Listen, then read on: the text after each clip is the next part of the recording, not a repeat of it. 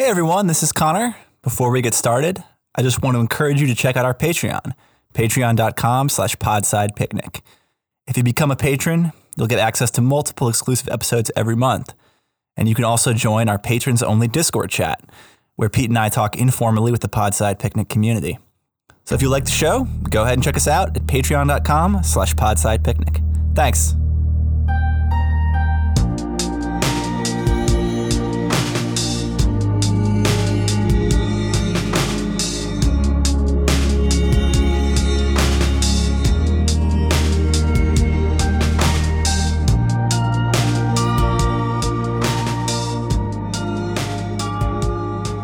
Hey, everybody. It's Pete and Connor again. Welcome to Podside Picnic. And we have a special guest today, Isaac Butler. I'm going to cheat and read his Slate bio. Um, he had a podcast that's still out there and available called Lend Me Your Ears off of Slate. Uh, he co wrote The Ascent of Angels in America and is working on a Oh, book. the book, the, the book. Sorry, the book is actually called "The World Only Spins Forward: The Ascent of Angels in America." Oh, yeah, I guess Angels of America was that television program, Was the yeah? Well, it was originally a play, but yeah, yeah, yeah, yeah. So it's Okay. the book. The book is actually called "The World Only Spins Forward." That's just the subtitle. And and these are all great things, but they aren't specifically why we called you out today. uh, we asked you on today because of the wonderful article about John Ford that you had in Slate. Welcome, Isaac. Oh, thank you so much. It's it's wonderful to be here. So, um, I guess uh, I I want to say to our our listeners right now that if you have not already, you should probably go Google Isaac Butler John Ford and go read that article right now because it's probably going to make this episode a lot more fun for you. Yeah, and it's a quick read. It's fun. It's got plot twists. It's uh, you know. It does, and I want to jump in here and say, really, Isaac, thanks for doing that. Uh, one of my favorite articles this year. Oh, thank you hands so down. much. Yeah, it's a really great read, and I think that kind of gets, as as you said, it has plot twists, which I think is a really interesting. It's one of those wonderful long form pieces of journalism uh, where you get to we get to unspool kind of uh, your meta narrative of creating it, what that actually did in the world, and I mean, uh, to give a little bit of spoilers here, basically, I mean, uh, the way I would put it is that you set out to do this feature on this beloved and prolific uh, science fiction and fantasy writer, John M. Ford. And not only did you manage to do a really interesting profile of him, um, you also, well, I mean, I'll, I'll let you say it. Like you, you got some stuff enacted in the world by doing this piece. Am I right? Yeah, yeah, totally. So, you know, when I started out doing this, I had read one novel of, I'm going to call him Mike Ford because everyone called him Mike, even though his real first name was John and his middle name was Milo. I don't know where the Mike came from, but anyway. Um, when I started out to write this piece um, uh, about Mike Ford, I had read one of his novels, his most sort of famous and beloved novel, this this fantasy novel called The Dragon Waiting, which I hope we'll get some some opportunity to talk about in a bit. And um, I had heard this rumor about him and his work, and and that it was um, kind of being kept out of print by his family who didn't like him was essentially what I had heard, uh, which I just thought was totally bizarre. You know um, that uh, there there was a, a hunger for his work to be reprinted, even though he never had any sort of major acclaim or success in his life. His best-selling novel, uh, which was briefly a New York Times bestseller, uh, is a novel he wrote um, for Star Trek, um, uh, uh, which uh, is this very silly, delightful book called How Much for Just the Planet. But, you know, most people, if they knew him, they actually knew him from his RPG handbooks that he had written and stuff like that. So it's just so weird that there was this writer who didn't get the success he deserved in his life, and then also there was a hunger to put his work back in print posthumously, but there was something going on that kept it from happening. And so I set out to write that, and I actually have the original email from uh, Dan Kois, my editor at Slate, where I was like, hey, there's this weird thing, you know, what if I looked into it? And he said, sure, you know, get me 1,500 words, you know, in the next couple weeks. And, uh, 18 months later, you know, uh, the article came out. But one of the strange things that happened as a result was I tracked down his family, which was not the easiest thing to do in the universe because for, for a number of reasons I can get into. Um, and it turned out that they actually, in fact, wanted his work back in print um, and were very um, angered that there was this story going around the internet that they didn't. But they sort of didn't know how to make that happen. And so I um, uh, uh, connected them with um, Mike's old editors and friends at Tor, and they entered into very long negotiations. And at the end of that, the, the end result is that Mike's work is actually coming back into print. And The Dragon Waiting will be the first book coming back into print. That's in September of 2020. It's part of this new um, backlist oriented line that Tor is rolling out called Tor Essentials, which will start at the beginning of next year with. Um, Kim Stanley Robinson's Three Californias and uh, Maureen McHugh's China Mountain Zhang.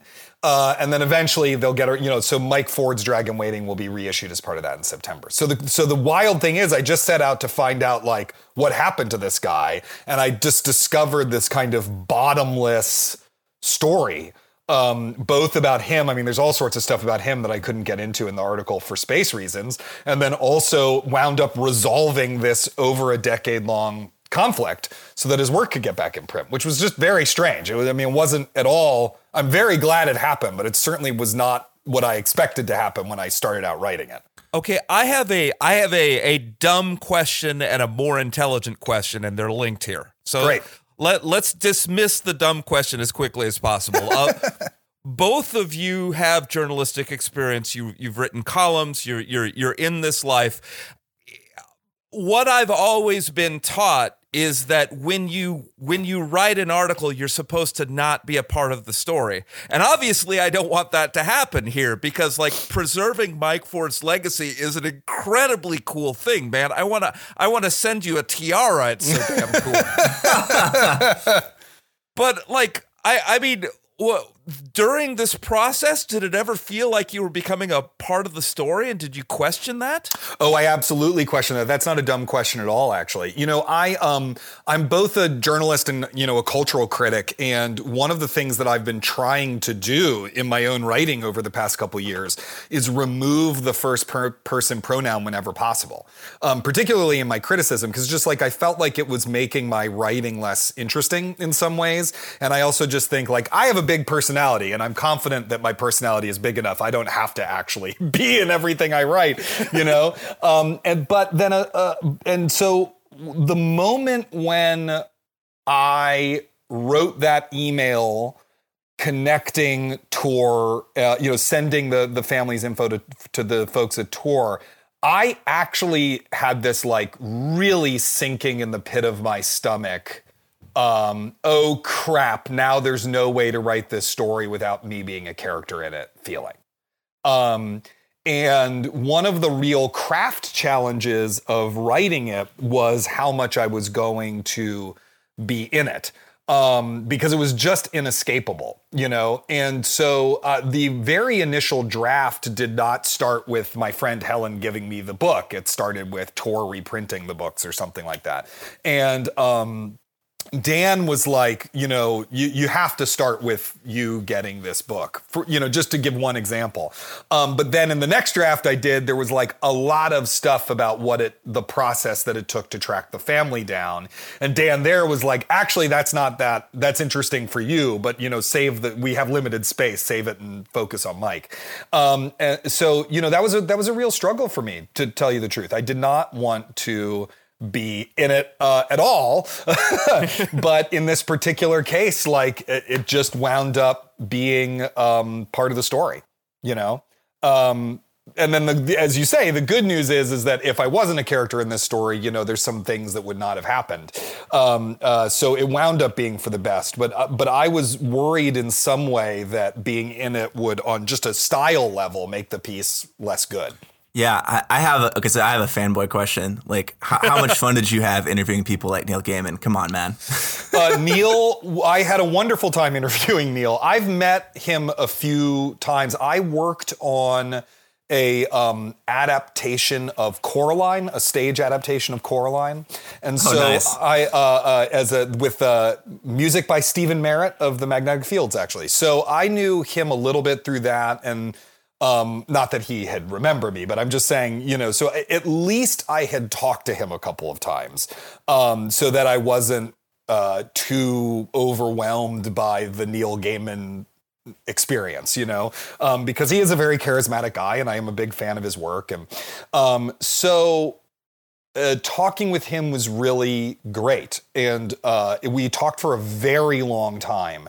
Um, because he was just very excited to get an opportunity to talk about um, this extremely close friend of his who was, you know, one of the first readers of his work. He said that no one gave him better notes than than Mike did. Uh, and then in the midst of that, he said, "Oh, I have all these delightful emails from him that I'll send to you. One of which is quoted in the piece, but he actually sent me like a lot of their correspondence." Um, and so I was just very moved by how generous he was with me about about that. Um, and um, but it wasn't. You know, we were also talking about uh, a friend who he was still grieving. And actually, everyone I talked to was still grieving Mike on some level, in part because his work wasn't able to be in print, right? And so um, uh, uh, it wasn't like the most fun conversation I think he's ever had in his life. but uh, but it was really great to talk to him and to talk to him in a very specific way and to talk to Jo Walton, who's also an incredible writer, um, in a very specific way about this person who they were both personally and artistically such a fan of. I you know th- that's one that's the other thing about this. This was sort of my second question. I don't understand like I, I in your position, I don't know if I'd ever got to the actual article because, like, you were working with Neil Gaiman, you were working with Jo Walton, you were working with, oh gosh, who else? Jack Womack. I mean, like, it seems to me like I would end up writing like three or four separate articles about the journey because all of those conversations had to be amazing. Um, they were. They were absolutely amazing. Um, you know, sitting in Patrick and Teresa Nielsen Hayden's apartment for a couple of hours and talking about not just Mike, but the evolution of science fiction in the 80s and 90s and early aughts from two people who were right at the heart of it. Um, was really incredible. You know, I, I originally was going to do this whole thing about kind of sci-fi convention culture in the 90s and how Mike fit into it. There obviously was not room in the article for that, but you know, learning about that was was really incredible. Um, I will say that one thing that prepared me well for it was the book that Dan and I did, The World Only Spins Forward, because there's like 250 some odd interviews in that um, with uh, people of all levels of fame. You know, Dan got to talk to Meryl Streep for that book. um, so, Nice. you know, um, uh, I'm u- it, it really was a throw doing that book really threw me off the deep end into what it's like to just interview a lot of fascinating people and then try to cut to the heart of these long career spanning talks you've had for, you know, the four quotes you can use. I mean, I didn't even get to use any of my interview that I did with Jack Womack for the piece. And that was the first interview I did was with him. Oh yeah, wow. I mean, so like you you've alluded to something here that I think is really interesting at a technical level, which is it's clear that this piece could have been pretty good if it had run for like several thousand more words. um, And as someone who's written a little bit in that longer form, uh, I mean, I've written a few longer nonfiction pieces. I'm wondering, like, uh, I mean, you know, do you, uh, do you mourn the loss of some of that narrative? Like, is is this narrative still floating around in your head at this point? Because it's such a fascinating story. Um, yeah, yes, yes. I think, you know, every writer who has a big story that has to be fit into a small word count, um, both enjoys that challenge and um, mourns all the stuff that gets left on the cutting room floor. I would say that, you know, should I ever publish an essay collection, uh, there will probably be a longer version of this story in there that includes all the other, you know, some of the other stuff that I figured out. At the same time, you know, um, and uh, again, I think a lot of credit for this goes to Dan who edited it. Um, the the that it is as focused, eh, you know, um, a machine as it is, I think is one of the reasons why it, it, resonated as widely as it did and was as popular as it was.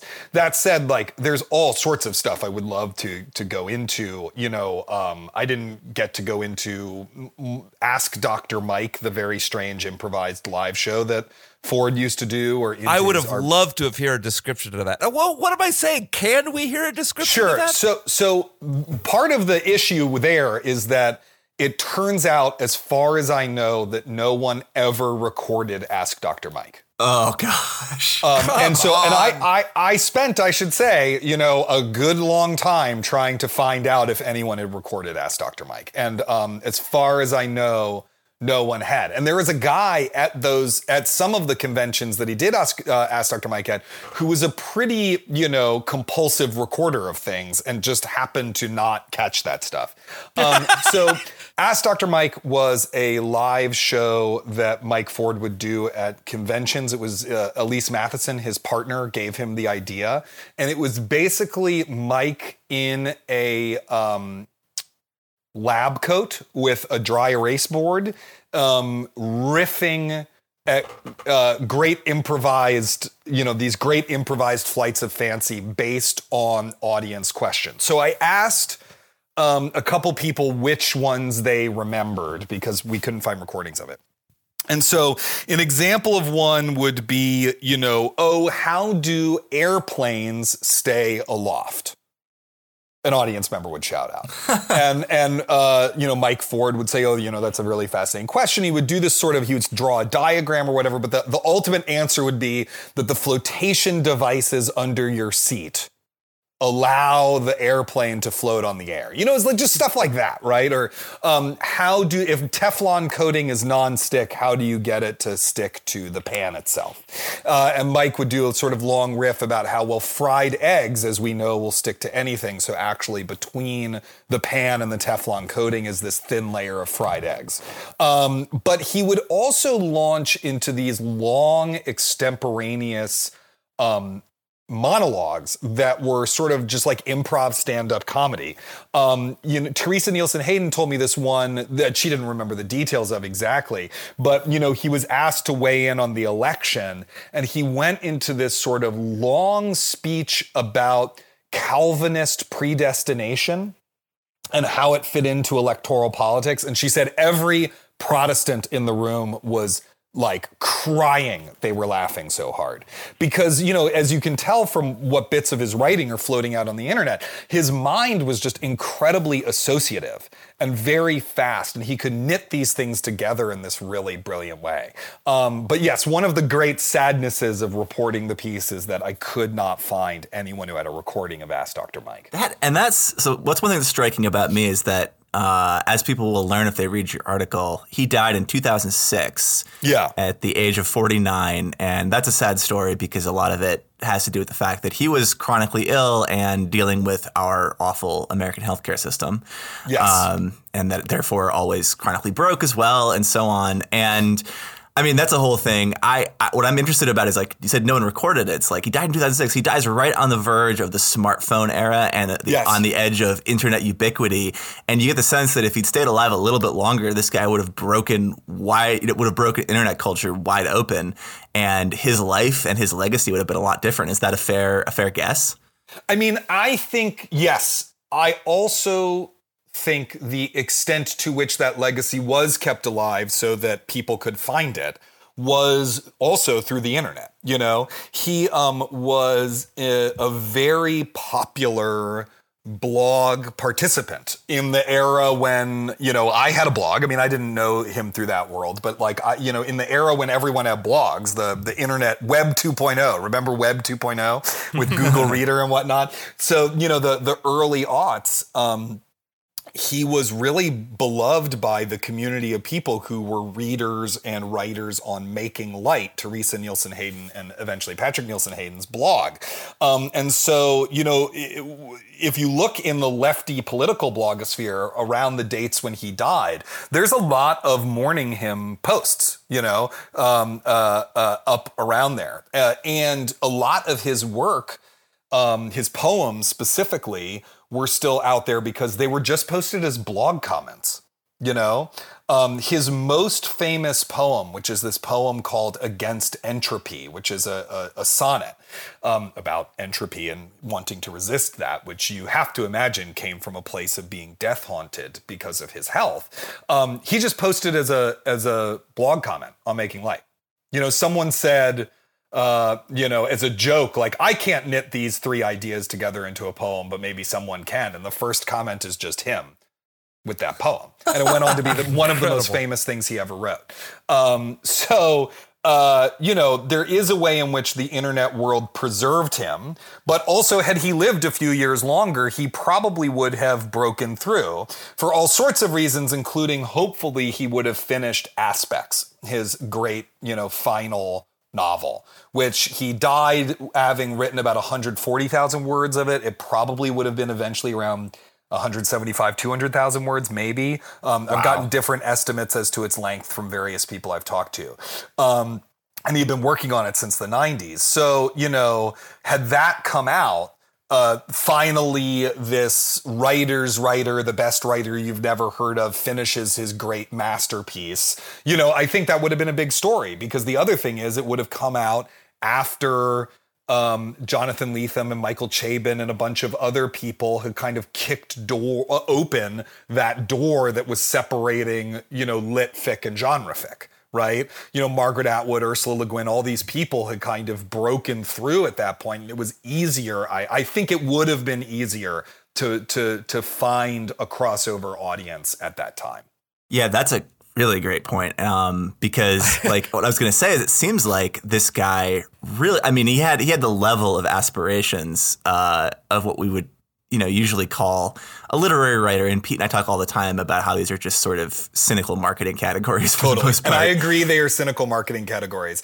Uh, uh, I think that he is literary in the true sense of the term, which is to say, pays a lot of extremely careful attention to word choice, structure, character development. You know, he's literary in that sense, um, but he did not care about literary success he was very open about that that you know he had been well reviewed by the times and he was like you know that's nice but i don't i don't care about being taken seriously by the literary establishment so um the if we could jump around uh going back to jo walton sure um could there was there was a discussion you were interested in ha- having based upon what she said with related to genre fic and RPGs. Could we oh, go into that? Oh yeah, yeah. This was a really fascinating one. This is a cutting room floor moment or a deleted scene, right? So this is our, our Criterion Collection edition of the article, I guess. But the uh, um, the the the um, Jo Walton, who used to write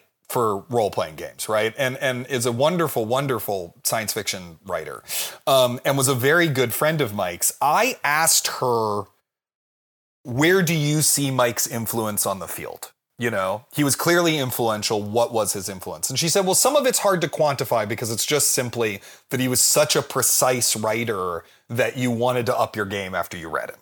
And then she but then she also said you know but there's a weird way in which his rpg writing is very influential as well. And then she said this fascinating thing which is you know when you're writing genre fiction um, you need rules you need um, world building stuff. You need the mechanisms by which your narrative operates. And Mike Ford was extremely good at distilling that. Um, I, you know, Pete, I sent you that that poem cycle he wrote, sci-fi cliches, right? Which is wonderful, by the way. Yeah, which is amazing, and you can see in that in that cycle how he has um, distilled the essence of a particular genre and then is able to both make fun of it and find what's moving about it. You know, he just was really good at that stuff. So he has this great, you can go find it and read it right now. This um, handbook he did for GURPS.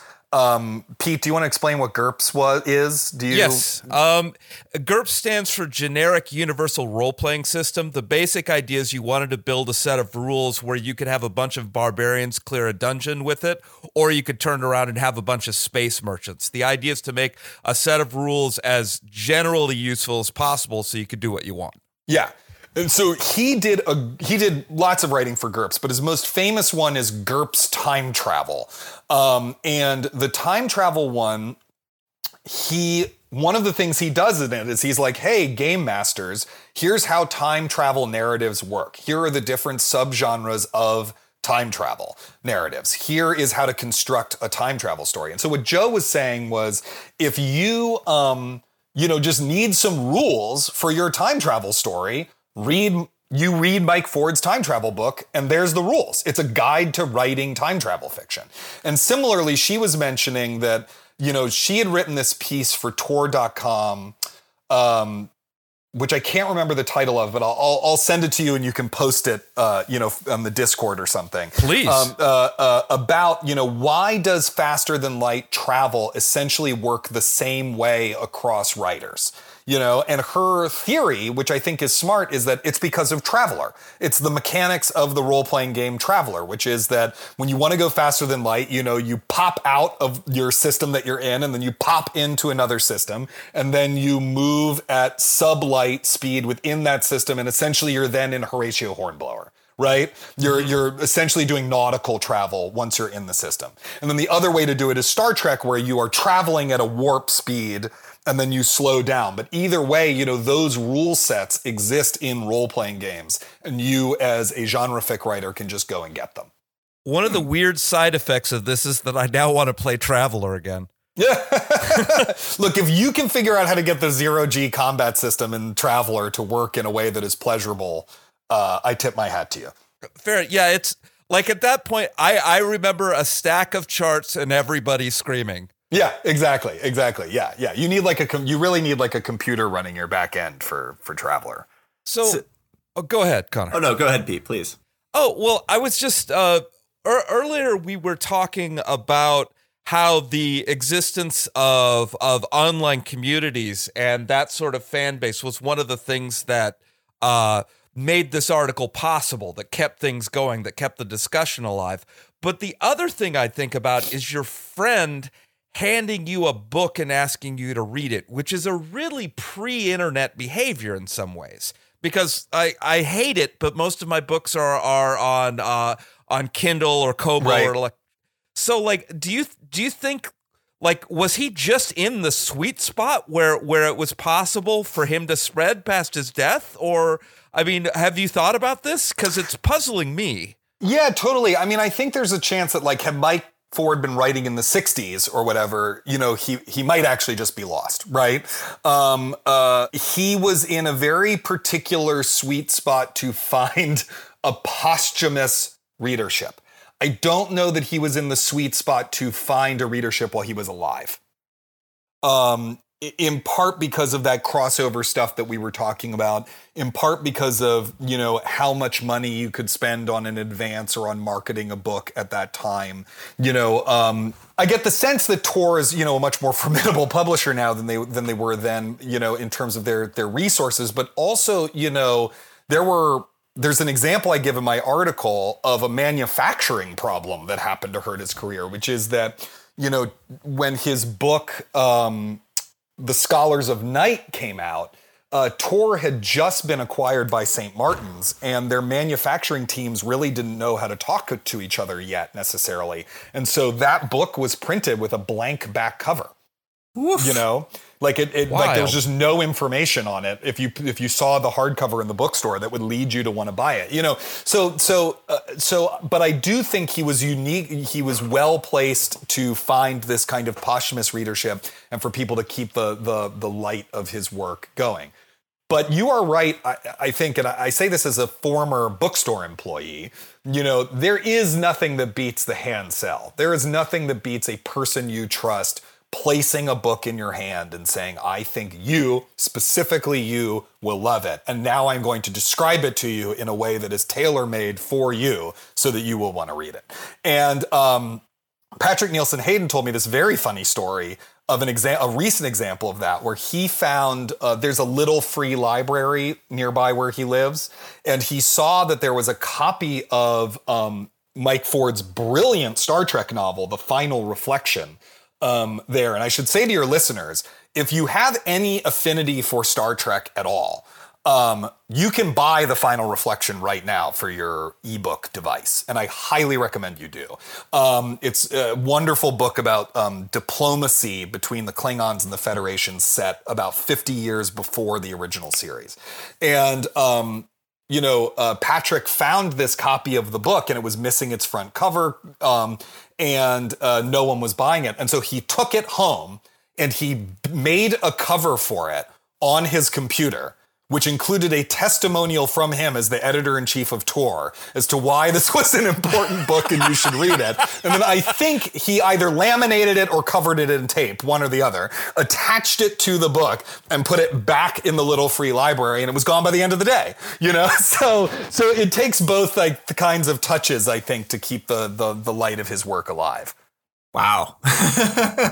so this is, I mean, what's it, what's fascinating to me as someone who knows a little bit about the publishing industry, like the fact that Tor, as you said, now the most formidable publisher of science fiction and fantasy, bar none, uh, they, the people at the heart of Tor who ran it, run it, uh, loved his work and couldn't do anything about it because his agent had dropped off the face of the earth, right?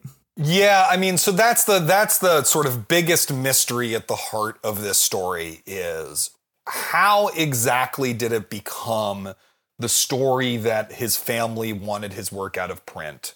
And how did that that come to not be accurate? And then what really happened there? So, for those of you who haven't read the article, just really quickly, I have been told that uh, shortly after his death, his family, from whom he was estranged, um, uh, you know, inherited his work because he didn't have a will and um, that they had kind of suppressed it. And at the time when I started reporting the article, like it said that on his Wikipedia page, you know, like this wasn't a, a secret.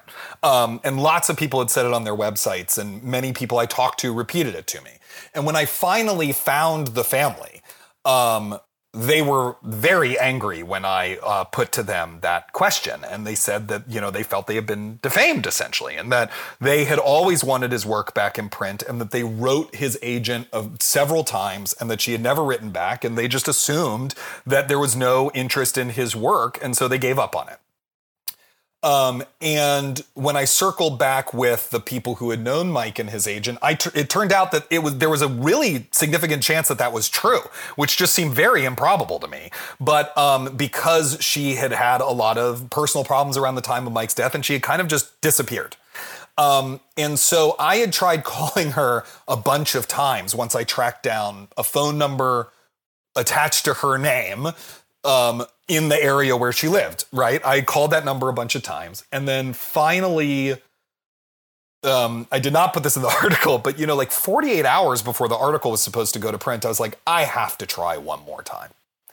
And so I oh called her and I started leaving an answering machine message, and she actually picked up. And she said, uh, "I'm sorry. I know you were trying to reach me earlier. I, I, I, I just, you know, I had a lot going on." And then she said this thing where she's like, also, I feel like for the first time, I'm ready to talk about this stuff.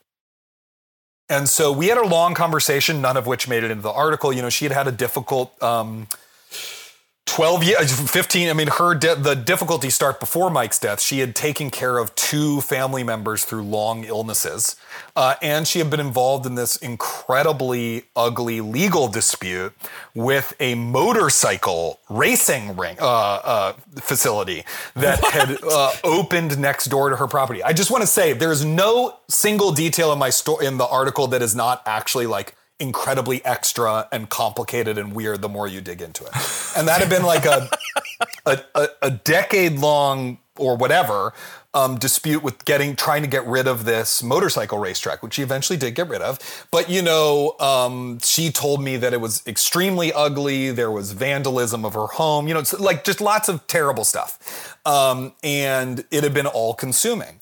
And so, but she did say, "I never received those letters." So who, who knows? Maybe they sent those letters to her office and she just wasn't at her office anymore because she was essentially in her house upstate all the time because she was worried if she left it, they the racetrack would do something to it. You know, um, uh, so so there is at the heart of it this question, which is you know uh, what was the central misunderstanding that led to this work being out of print? But the good news is that you know the people involved were able to the family and the editors at tor were able to set aside whatever their grudges and differences were and figure out a way to move forward and resolve this um, to everyone including the fields benefit. And that's the part of the story that i found really moving was that they were able to do that that they were able to see past that. They had a common interest and they were able to work together to make that common interest happen yeah, it really is. Uh, you know, there aren't too many heavily investigated, uh,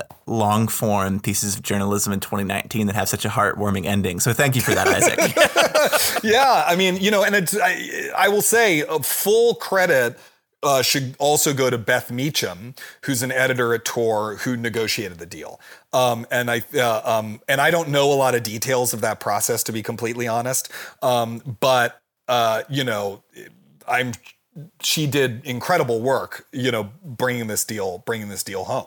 Yeah, and I mean, I am super excited at this point. Like I've heard so much about this guy, mostly through your article and, and now through this right. interview. Like I am extremely pumped to see his work, and I'm sure when it comes out, we're all going to be asking how.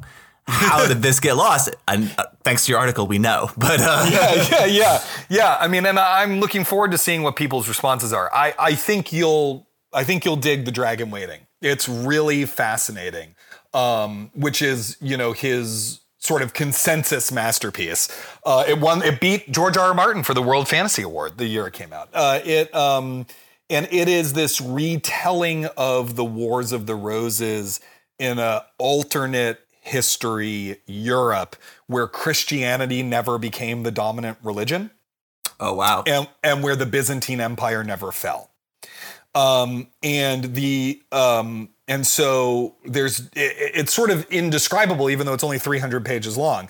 Um, but you know there's wizards there's vampires there's magic there's intrigue. The the medicis are in it. Richard iii is in it. Owen glendower is in it you know. It's a it's a really really incredible novel. And um, really also equally amazing is there's an essay at the end of the book where mike ford lays out the world building that's undergirding the novel which is incredibly elaborate.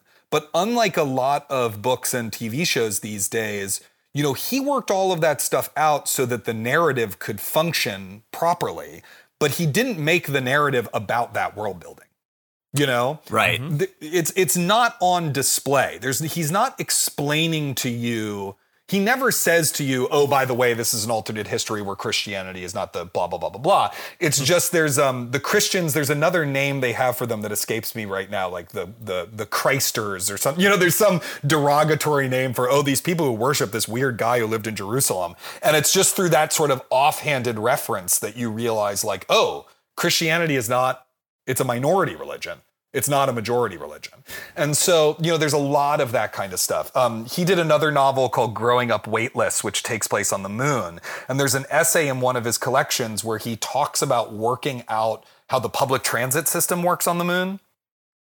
Um, mm. The train system, you know, none of that is explained in the book. He just wanted that system to have integrity.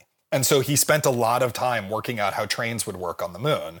Um, so that, but that's like a back end system running in the novel that you never, that is never explained in any depth within its pages. That is fascinating to me for a lot of reasons. And I think uh, without going too too much depth here, as Pete knows, my current project certainly runs adjacent to the the dragon waiting universe that you described in certain ways. That because it's very interested in uh, in paganism in Europe in medieval Europe. So I okay, I am. I'm already hooked, having not what, even read a word by this guy.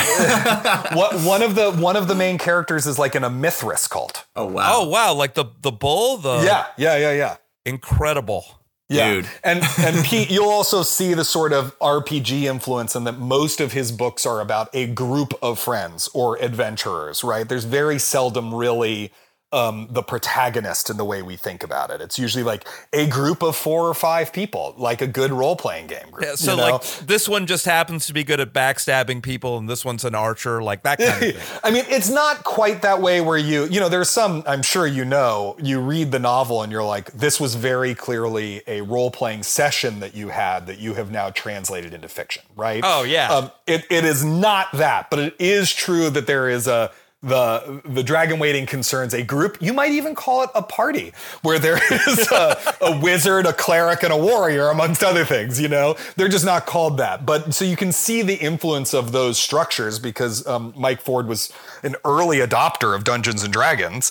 Um, uh, you can see that that there in the way that that these characters band together. So isaac one of the things like we, we talked earlier about how it was impossible and ultimately not desirable to extricate you completely from this story.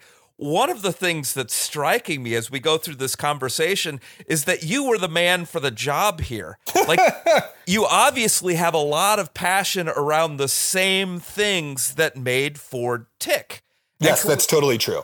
Yes. Can we talk about that? Like, what what what are your influences? What books do you like? What what RPGs? Uh, well, you know, um, uh, it, let's see.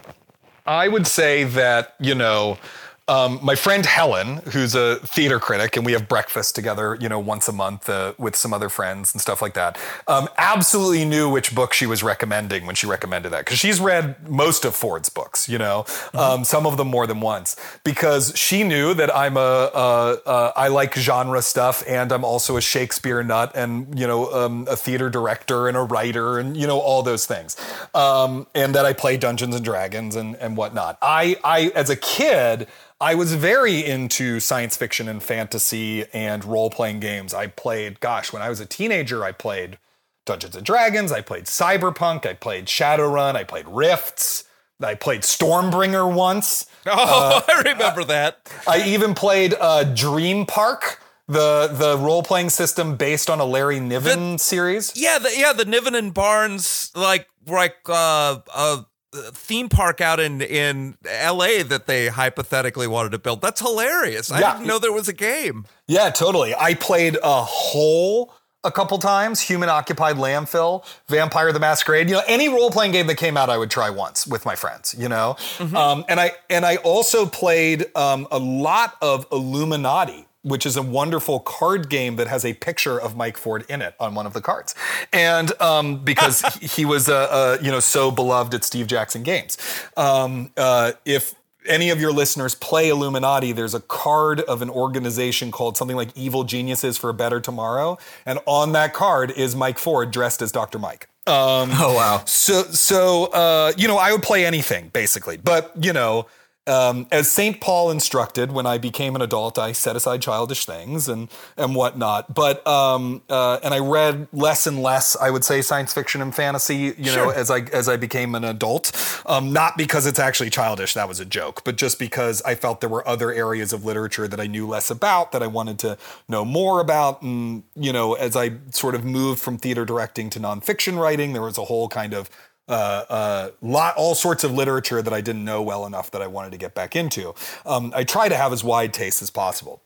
Yeah. But then some friends of mine around the time that Community was doing its Dungeons and Dragons episodes, um, if you remember those episodes of the TV show Community, some friends of mine wanted to get back into playing, or some of them into playing for the first time, Dungeons and Dragons, and this was right around the time that the fifth edition of D and D came out, which is one of the things that fifth edition is very good at, is that it's very approachable for new players, um, and so uh, that started a Dungeons and Dragons group that I am still part of five years later. Um, and in the midst of that, I think because of that, especially, I started getting back into science fiction and fantasy. And now I have a science fiction fantasy book club with two of the members of that Dungeons and Dragons group. I, of course, got super into A Song of Ice and Fire and was one of the co hosts of Slate's Game of Thrones podcast for a while. Um, you know, so, so I just, uh, it absolutely intersected with all sorts of things that I've been interested in since I was a, a child, which was exciting. Um, I a lot of times approach science fiction um, as a kind of comfort food, I would say. Regardless of whether the stories themselves are comforting, the act of reading science fiction and fantasy is comforting to me because it, you know, brings back that time of my life. So I don't think it's a coincidence that um, I started really getting back into reading science fiction and fantasy right after Trump was elected. Oh, You know, Yes. um, that it was like I need something that just the act of engaging with makes me feel good. You Yeah. know, and, um, uh, and so and um, uh, and and that was that was science fiction and fantasy. Yeah, so I I'm gonna make us before we end. I, I want to ask a question that might make us all feel bad, which is I That's am fine. I'm very curious here. You talk about this in the article, but it sounds like uh, you know that that he was doing okay. Mike Ford was doing okay by the standards of a writer because he was prolific and he did have an audience, but like he would make whatever money he made and get wiped out by his chronic Yeah, totally. health needs, basically, right? Is that accurate? Yeah, I mean, if you know, this is a story without clear villains exactly, except for the U.S. healthcare system. Yeah. That's the that's the clear villain of this story is the U.S. healthcare system. I think um, Mike was a very brittle, what's called a very brittle diabetic, which means that his sugar was incredibly difficult to manage, uh, and he had juvenile di- diabetes. That's type one diabetes from about the age of nine. It was when he was diagnosed, um, if I remember correctly. And you know, um, he originally, I don't think, believed he was going to live as long as he actually did. Um, one of the things that did improve over the course of his life is diabetes care and treatment. And diabetes care and treatment has actually come a long way even since then, you know. Um, uh, but type 1 diabetes particularly leads to all sorts of really serious health complications as you age. So Mike um, ha- almost went blind. He needed surgery to correct the uh, his eyes because he had uh, um, probably diabetic retinitis, which is you know where you slowly go blind as a result of diabetes. Um, uh, and he had a kidney transplant and um, but also you know he was just in poor health uh, a lot of the time and he didn't have money and for most of his life he didn't have health insurance and he survived to some extent off the largesse of his friends and eventually a group of his friends getting him on minnesota's public health benefit called uh, i think it's called minnesota care Yeah. um, you know, so if he had been living in Mississippi or whatever, that never would have happened, and he would have died. You know, um, so uh, earlier. Um, so so it, it it really was a difficult part of his life. He died heavily in debt. He had not made a lot of money from writing over the last few years of his life, in part because he was working on aspects, right? Um, and most of his work was out of print at that point. And so um, uh, it, that that is a really really hard part of his story. It is also true that um, at least from talking to some people who knew him, that part of the exuberance and generosity with which he lived his life was because his financial and health situation was so hopeless. That he responded to that with a kind of embrace of life. He traveled as much as he could. He was sort of an expert travel hacker, you know, so he would get these vacations that he in no way should have been able to afford. Um, uh, for example, he- um, uh, you know, he was extremely generous with his friends, and they were uh, with not with money because he didn't have money, but with other things, and they were very generous with him. And you know, he really did try to live his life as as fully as he ca- could with the time that he had. Um, and so there there is that other side to it. That said, I think we can all agree that with a healthy um, healthcare system and with a society that actually cared about people who didn't make money, regardless of the reasons why they didn't make that money, he wouldn't have had to make that choice. You know, he he would have been able to live with some amount of um, financial security and with you know his health being taken care of to the best extent of that time. And so that that that I do find really really galling.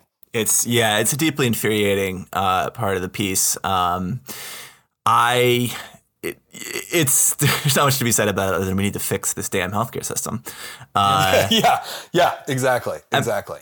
so Isaac, I, this has been a really great chat, and I get the sense we could probably go a lot longer, but I think it's probably getting to about the time where I'm going to ask you if you have further thoughts about Mike Ford, anything you want to say, and also um, things that you're working on that you want to plug or anything else like that. Um, sure. I mean, my further thoughts on Mike Ford could go on forever. Do you know what I mean?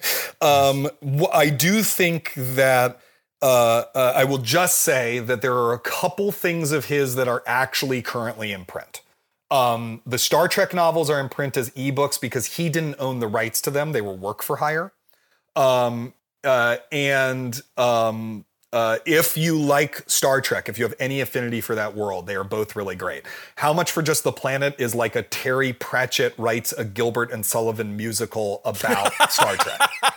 That's wonderful. Yeah, it is incredibly silly. You have to have a high tolerance for dorky silliness, but if you do, you'll love it. That is a novel about a planet that wards off the Federation the Klingons from colonizing it through wacky antics. Wow. uh, and then there's the final reflection is really actually, as uh, Neil Gaiman said to me, you know, it's one of the finest first contact novels ever written. Um, it just happens to take place in the Star Trek universe. Um, many of his poems are online and are quite wonderful. His final novel, The Last Hot Time, is technically still in print. Um, uh, technically meaning you're never going to find it in a store. You can order it, um, and and they'll send you one. Um, it is not the best place to start with him. It's also it's a good book. It's just it's it's like a Boardwalk Empire with elves.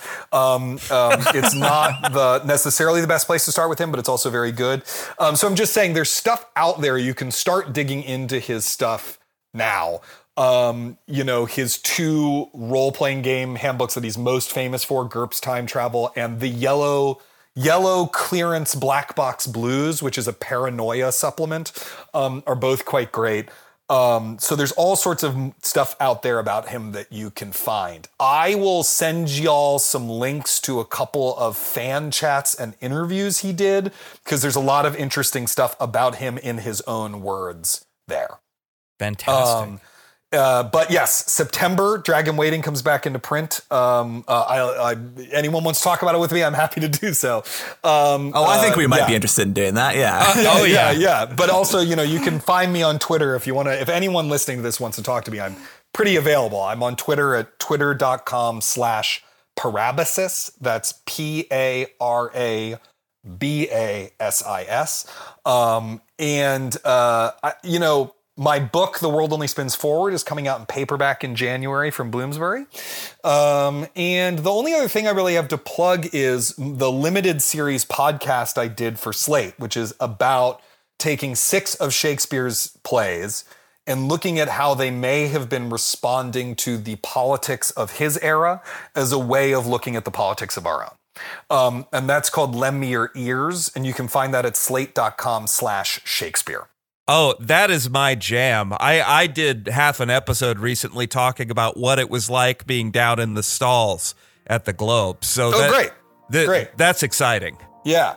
Yeah. Um, it's only six episodes. They're each, you know, 35 minutes long. Um, and we talk about Julius Caesar, uh, Richard II, Othello, uh, Measure for Measure, Coriolanus. Uh, yeah, it's it's good. It's good. Well, Isaac, I want to thank you so much for coming on, and uh, I think we're also probably going to bother you when uh, Dragon Waiting comes back out. Sure, totally, absolutely, absolutely. I'm always happy to talk about Mike Ford or books or anything. This has been a great pleasure, and I'm a fan of this podcast, so it's it's it's really um, a, a treat to be able to come on it as a guest. Thanks, man. The pleasure is all ours. Absolutely. Thanks, everybody.